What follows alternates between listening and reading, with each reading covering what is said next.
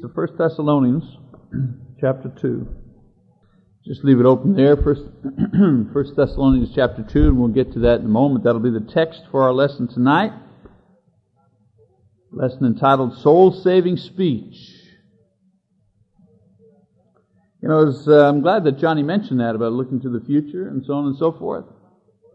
As we plan the work and the budget for the upcoming year, one important theme uh, continues to be prevalent in our discussion, and that is the theme of evangelism.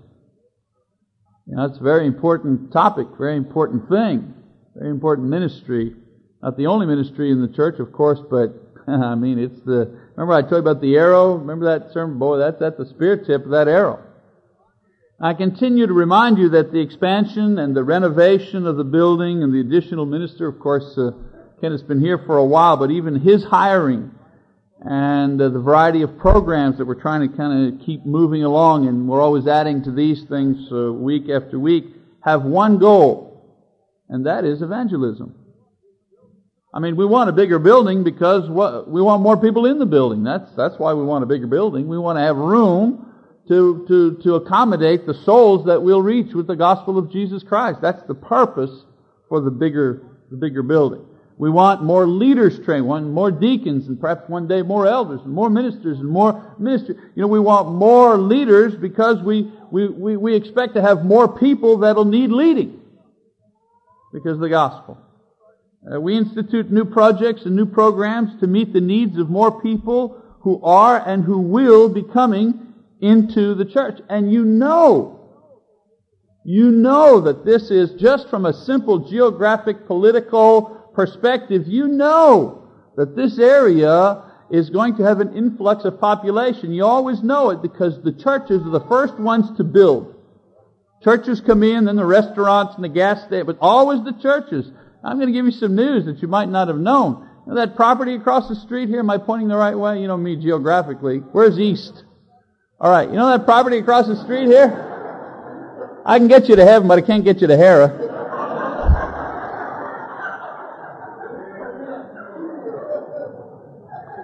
That property across the street has been sold to the Nicoma Park Christian Church. And they're going to build what, what they're calling the Cornerstone Christian Church right across the street. And two miles up on Reno, that one I know, and Anderson, the Midwest City Christian Church in the year 2000 is going to build a brand new facility. And across the street, the, the information I got, man, we're going to have a gymnasium, and we're going to have this, we're going to have that, yada, yada, yada. So that tells us that we weren't wrong in our timing. When we said it's time to build, it's time to get a move on here, things are happening, we need to, we have a leg up on everybody. They're two years behind us. And so we made the right decision at the right time. We're thankful that the Lord gave us the impetus to, to, to go forward when it didn't seem like it was the time. And the results that we see around us, we're, we're leading. We're the leaders here in this community. And we should stay the leaders. And we're the leaders because of evangelism, not because we, we've got a basketball gymnasium. That's not leadership. We're leaders because we know that evangelism is important. You know, I want us to let go, and I'm not saying all of you have that, but I've heard it. I've heard it. I've, I hear it it comes back. Everything comes back. Believe me, everything comes back to the preacher. Sooner or later, it all comes back. And I hear things like, well, I like a small church. And I hear things like, I think we're big enough. You know, too much growth, you know, that's, I don't like that. Well, if you like a small church, if you like a church that doesn't grow, then what you like and what you're comfortable with is a church that doesn't evangelize and a church that does not love the lost. That's what you like. Now you may be comfortable in a church like this, but I'll tell you what, the Holy Spirit isn't comfortable in a church like that. And you may like a church that doesn't grow, but Jesus is not especially fond of churches that don't grow. Because churches that don't grow mean they're not saved. Souls are not being saved. The purpose of the church is to reach out and save souls. When you save souls, the church grows. The Bible says that we're to evangelize the world over and over again in every generation, beginning with the apostles in their generation and continuing with us in our generation. Our responsibility is to reach out and preach the gospel to the entire world in our generation. I don't care what they did back in the 1800s and I don't care what they're going to do in the 21st century, but I do care what we're doing now because we will be judged for what we have done in our generation. That's what we're going to be judged on. What we have done now. No excuses. Well, it was cold. Well, it was hot. Well, there was a depression. Well, money was tight and yada yada and on and on. That's Matthew 28, 18 to 20, Mark 16, 15 and 16. Our job is to preach the gospel to the lost. Any way, anyhow, go on foot, get a donkey, buy a car, do whatever, whatever you have to do. But you make sure that beginning with your community and your city and your state and your country and your continent and the world, and if they find people on Mars, preach the gospel to them too. That's what I said. You believe that there are other creatures out there in the universe? I said, well, I don't really think so, but if there are, I know what I'm going to do when I meet one of them. Some evangelism efforts are better than others.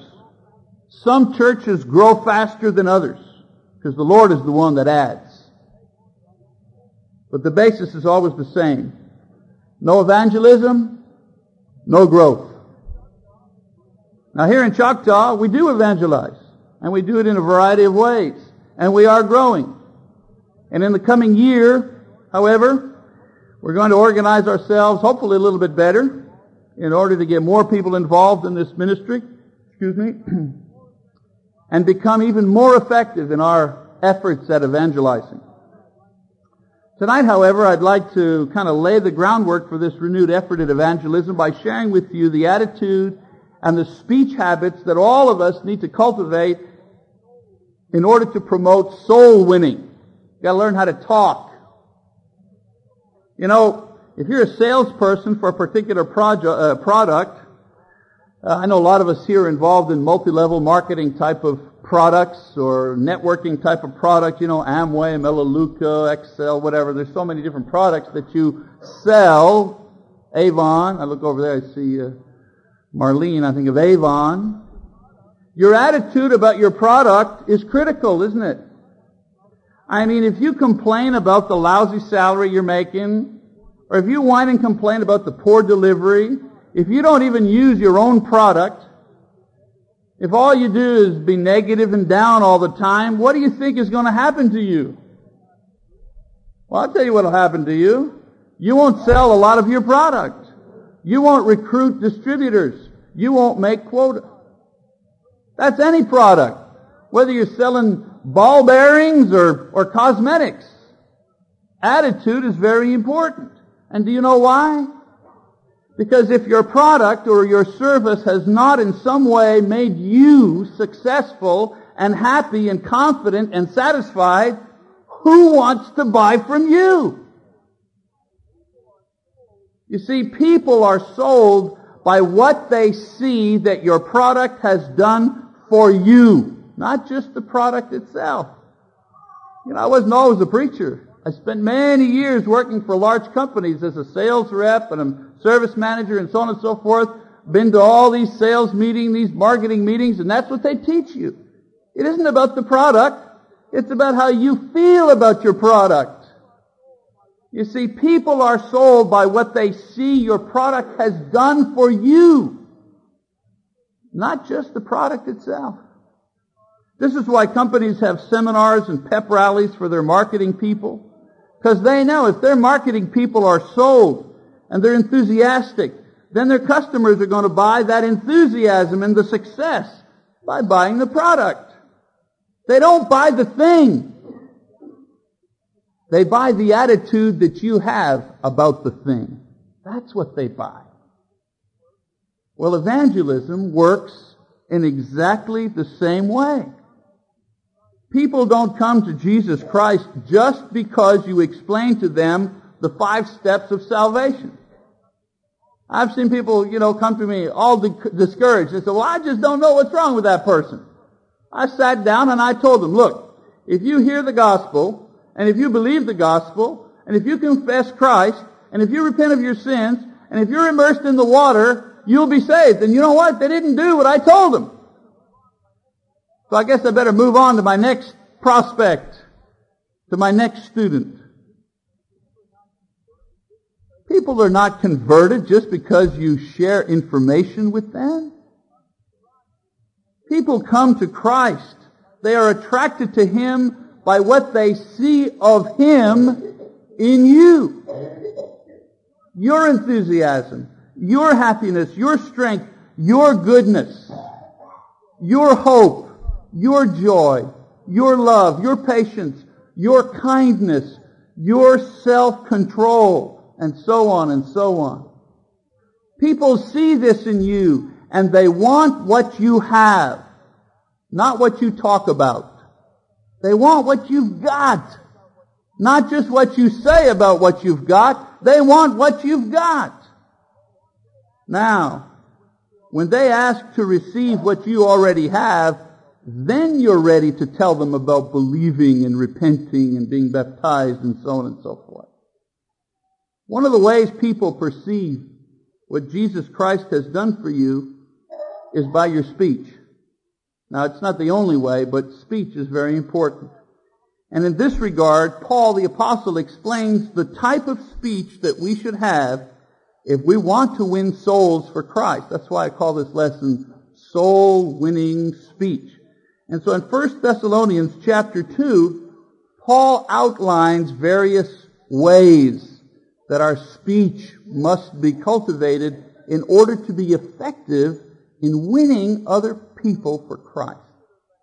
Now, in this particular letter, in the letter to the Thessalonians, Paul reminds his readers of his conduct and his speech while he was among them in the very beginning trying to win them for Jesus Christ. And he mentions five ways that we can speak that will reflect Christ in us and influence those who hear us to want what we have. Remember, remember, they gotta want what you have. They gotta want what you have. If you have nothing of Christ, then they will not want anything of Christ. That's so important. So let's go through these just by one by one. First thing he says about winning people for Christ is that you must speak confidently. You need confidence. Let's read that together. First Thessalonians chapter 2 beginning in verse 1. He says, For you yourselves know, brethren, that our coming to you was not in vain, but after we had already suffered and been mistreated in Philippi, as you know, we had the boldness in our God to speak to you of the gospel of God uh, among much opposition. For our exhortation does not come from error or impurity or by way of deceit, but just as we have been approved by God to be entrusted with the gospel, so we speak, not as pleasing men, but God who examines our hearts. You see, the background of this is that Paul had been badly treated in another city for preaching the gospel before coming to the city of Thessalonica. Now, he did not allow his defeat in Philippi to destroy his confidence when he arrived in a new town. I mean, imagine going to one town preaching the gospel, they throw rocks at you and they kick you out of town. You show up in a new town, you're thinking, well, maybe I ought to, you know, lay low here. Maybe I ought to shut up. But that wasn't Paul. He approached his new group of hearers with confidence and a positive attitude. You know, not everybody is going to hear or obey the gospel. You know that, don't you? But some will, and we have to stay positive for that reason. You know, some are going, you know, sometimes we get discouraged. Oh, we, we, we put up 4,000 flyers, you know, and not 4,000 people came back to church. No, but some did. We produced 14 TV shows and we spent a lot of money and, and, you know, thousands and thousands of people saw it. But we didn't get a thousand people to come back, but some will. Some of them will. That's the point. Paul and his companions spoke confidently because they had the truth. That's why they were confident. That's why they didn't let themselves get down. They had the words of life. They had the message of salvation. It wasn't their loss that people refused. It was the loss of the people that wouldn't hear. It was their loss. Their message was from God, and even though they were rejected and persecuted for their faith, this did not change the fact that their message was from God. If somebody laughs at you, if somebody just says, oh, you're just a religious freak, or if somebody says, hey, don't talk to me about, we don't talk about religion or politics, you know, that's their loss, not your loss.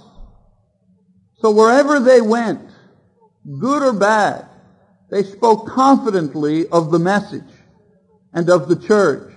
And they spoke confidently of each other. The worst thing that can happen with this building project is that we build the building but destroy the church. That's the worst thing that can happen. We get the building right, but we beat each other up so much that nobody feels like keep on going after. Confidence. Confidence. People are not sure in this day and age. They're not sure of anything. Stock market goes up. Stock market goes down. You know, every time you read the paper, uh, global warming, we're going to get fried. There's always something.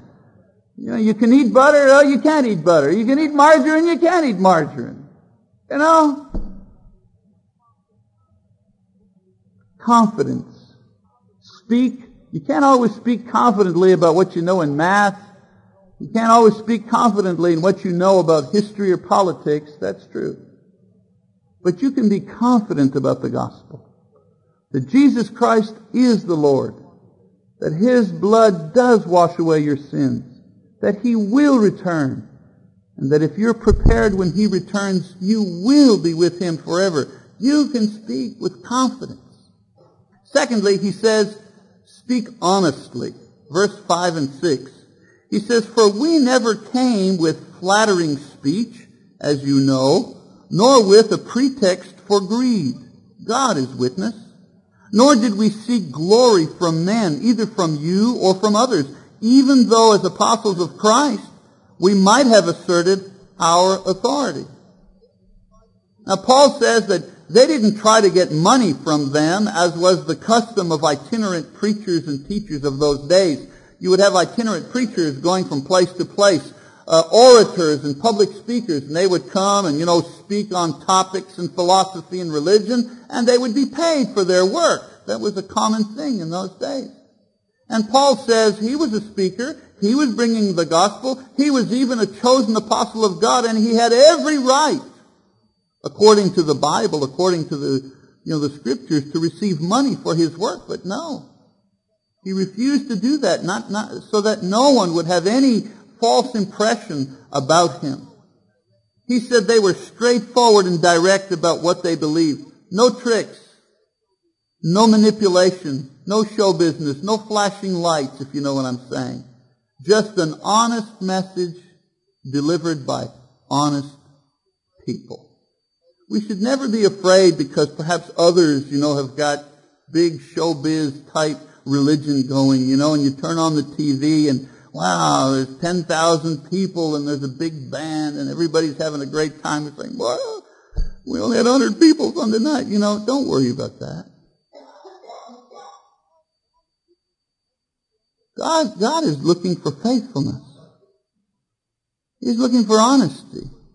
He's looking for disciples who will persevere. That's what he's looking for. He's not looking for showbiz. You can't impress him.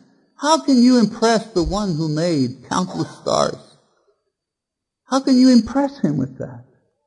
They might be able to impress each other, but we don't impress God. God is impressed with sincerity and faithfulness and honesty.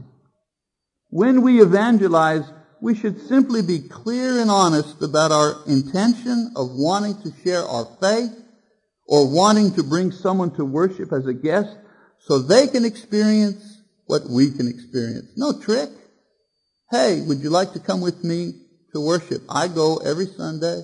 It's meaningful for me. I get something out of it. And I think it could be good for you. And I would like for you to be my guest. Period.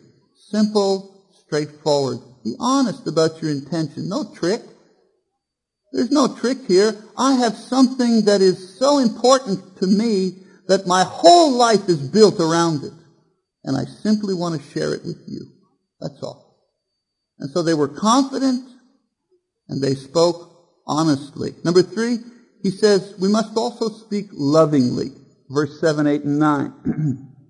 he says, but we prove to be gentle among you as a nursing mother tenderly cares for her own children. Having so fond an affection for you, we were well pleased to impart to you not only the gospel of God, but also our own lives, because you had become very dear to us. For you recall, brethren, our labor and hardship, how working night and day so as not to be a burden to any of you, we proclaim to you the gospel of God. Paul had served the needs of these people and had genuinely grown fond of them as people. They weren't just converts. They weren't just a kind of a notch on the gun. Ah, another baptism. You put another notch on the gun. You know, they weren't, you know, they weren't religious statistics. They were people. People. Their words of God's love were reflected in their attitude and their actions among the ones that they were preaching to. You know, it's very hard to evangelize people if they don't see and experience love when they are among Christians. I mean, let's face it, they can get hypocrisy, backbiting, competition, pride, and selfishness. They can get that at work. Or they can get it at home. They don't need to come to church to get that. During the uh, TV program, our TV program, I traveled to a lot of different churches to film, and everywhere I went, I usually met somebody who had visited Choctaw. You know how the brotherhood is. Oh, my aunt goes out there. Ah, oh, we used to go out there back in the 80s or whatever. And their comment about our congregation was always the same. Always, in the last two months, I don't know how many places I've been to and how many people I've met the comment was always the same. They didn't say, you know, I'm a man, you've got a great preacher out there. They didn't say that. that wasn't the comment. They didn't say you had good looking elders. You know, they didn't say that. Why should I, you know, get it all? Won't even talk about the deacons, man. They didn't, as a matter of fact, you know, they didn't even say, uh, what a beautiful building and man, you guys got a great project going on. They didn't say that. I mean, the first thing out of their mind, it was amazing. You know, the more I listened, you know, the more I listened to them, the more I kind of listened for it. No, time after time, people said the same thing. They said, oh, you go to Choctaw. What a friendly and loving church you are. I loved being with you when I was there. That's what they said. What a wonderful reputation to have in the brotherhood. What I'm saying to you is this.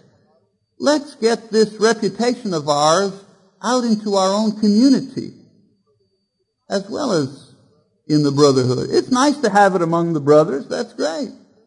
But why can't we get it out on 23rd Street and Main Street and at the high school and at the junior high. Why can't we get that reputation out into our own community? Because we have what you can't find on the internet. Because we have what you can't find on the home shopping network. Because we have what you can't find on the 24 screen movie theater. We have real live people who can love you when you come here. That's what we have. That's our great commodity that we have. And so Paul says if you want to evangelize, you must speak lovingly to those that you wish to win for Christ. Number four, very quickly, verses 10 to 12, he says you must speak patiently. He says, you are witnesses and so is God how devoutly and uprightly and blamelessly we behave toward you believers. Just as you know how we were exhorting and encouraging and imploring each one of you as a father would his own children, so that you would walk in a manner worthy of the God who calls you into his own kingdom and his own glory. Speak patiently. You know, Paul continued to match his walk with his talk as he encouraged these people to become Christians and to grow as Christians. You know, sometimes people want to see if you are for real. And they want to watch you for a long time before they make up their minds. You ever know people like that? Yeah, yeah, yeah, yeah. They heard you, what they had to say about the gospel. Yeah, yeah, yeah, yeah. I, I heard what you say, what I need to do to be saved. I know all of that stuff. I just want to watch you for a while. I want to see what all this Jesus stuff has done for you. You see, as long as a person is alive, there's hope for the gospel. And we have to be patient. You know, not everybody gets it right away. It takes years for the scales of disbelief to fall away from the eyes of an unregenerated person. Yeah, sure, Paul, you know, he was blinded for three days. But some people remain blinded. That scale stays on their eyes for years before the word finally works its way to their heart and removes the veil and removes the scales from their eyes and they open their eyes and they go, oh, now I get it. Now I understand. I mean, I remember my own life. I was 25 years old when I first read the Bible. I had never read the Bible before I was 25 years old. And it only dawned on me that I was forgiven when I was baptized when I was 30. It took five years to understand that forgiveness took place at baptism. Isn't that amazing? And it was only much later that I understood that the kingdom and the church were one and the same thing. It took a long time to learn these things. The fruit of the Spirit is patience, and we need patience when speaking about Christ to our family and to our friends. It's actually one of the major ways that others see Christ in you because anyone else would have given up on them long ago, but a Christian hangs in there. How many mothers, how many mothers have kept praying and praying and praying for that wild seed of a child long after everybody has given up? Patience, patience, patience. My own son, who's has his own wild seed. That's why we say, you know, write to those boys who are far away there. There's two of ours anyways that we know of that are far, Manuel and, and Paul, who won't be home. I don't think so, right? For Christmas, they won't be home for the holidays. And probably be the first time ever they've been away from home. Certainly my son never been away from home at Christmas time. And he wept on the phone the last time I talked to him and said, Oh, Dad, why didn't I listen to you? Why didn't I listen to you? I'd give anything to be there with you and with the church now. Pray. Long after the teachers gave up on that boy, I kept praying. Long after the principal gave up on that boy, I kept praying. And his mother kept praying for him. And sometimes it takes longer than 19 years. Sometimes it takes 29 years and 49 years and 89 years.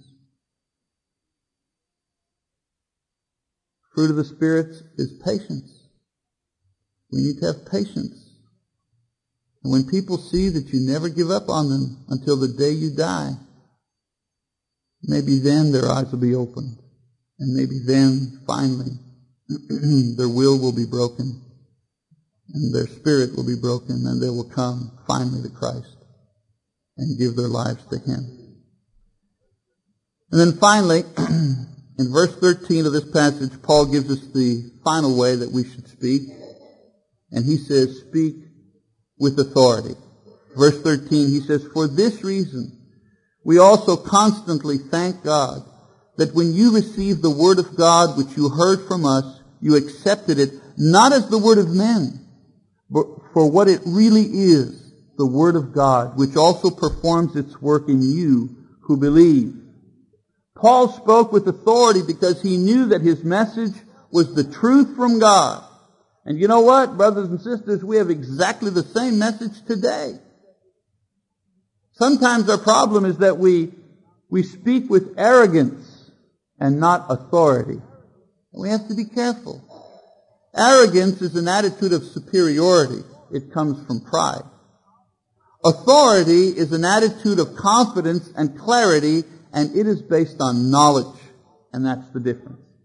We mustn't be wishy-washy when it comes to the gospel. Never apologize for the gospel. Proclaim it with authority. God's authority. Don't be embarrassed to require that people repent and be baptized because that's what the Bible says that people must do to respond to Christ. I don't care what other people are teaching. I'm not a great debater. But when people want to debate with me or talk with me, all I say is I'm ready to change my mind if you can show me the scripture. If you can show me where it says what you say, then yes, I will change my mind. But until that time, I must, I must always, always go with what the Word says. I learned a valuable lesson from Brother Lewis. This week, he and I went out to visit, and we were thinking of, or I was thinking of bringing communion to someone uh, on a weekday. Because that person was in the hospital and so on and so forth, and they said, I sure love to have communion. And without thinking, I got the communion kit and said, you know, it'd be a good idea, I'll bring communion. So what? and Brother Lewis came with me and says, you know, Michael, I don't feel comfortable about this. The Word says that on the first day of the week, the saints gathered for communion. And I said, You're right, Brother Lewis. That's what the Word says. And we didn't do it. And we walked into the room and we prayed with that brother and we said, Brother, if the Lord lets you live till Sunday, we'll come bring you communion. well, the Lord not only let him live till Sunday, he's home. He's home. And I want to thank Brother Lewis for his wisdom and his courage to uh, admonish me to be careful even in the little things, to follow exactly what the Word says. We need to all be like that. We need to be ready to admonish each other. Either you're the one that's admonishing, or you're the one receiving the admonishment. Either way. We need to be careful that in all things we follow the authority of the Scripture. So don't be embarrassed if your mom or your friend or your buddy or whatever says, well, what, what really do I have to do to be saved? You need to repent of your sins. You need to confess Christ. You need to be baptized in the water. And that's what you need to do. And it doesn't matter if you're a man or a woman, if you're young or old. It doesn't matter. That's what the Bible says. You can speak with authority when you have accurately discerned what the Bible says. And in the end, it isn't you that has authority. It's the word that you speak that has authority. Well, in the weeks and months to follow, I believe that we are going to have some classes and seminars and sermons and training sessions to help all of us become more evangelistic. And one of the first things that you're going to learn is to pray. You're going to learn to pray to God to send someone into your life so that you can speak to them about Christ. Pray, I say to you, pray. And keep your eyes open for who God sends to you. Sometimes it's a person that you least expect. And when you do get a chance to speak about Christ, when you do get a chance to share the gospel and encourage someone to become a Christian, remember what I've told you tonight from Paul's word. Remember how to use your speech to win that person's soul. Number one, speak confidently about your Lord and your life and your church. Number two, speak honestly, letting your own life becoming the example for your words. Number three, speak lovingly because more than anything else, people are seeking love for their souls, not just a reminder that they're sinners. Number four, speak patiently since not every person is at the same place in their lives. And finally, speak authoritatively when it's time to tell them what they must do or what they must stop doing. Be firm as you speak from God's Word and not your own. And speaking of God's Word, it speaks to each and every one of us here tonight, demanding, not just asking, demanding that you believe in Jesus Christ as the only Son of God, demanding that you repent of your sins, demanding that you be baptized for the forgiveness of those sins. How will you respond? We must speak well to save souls, but we must listen well to save our own souls. If you need to respond to the Lord in any way tonight, we encourage you now to come forward and make that wish known as Johnny leads us in the song of encouragement.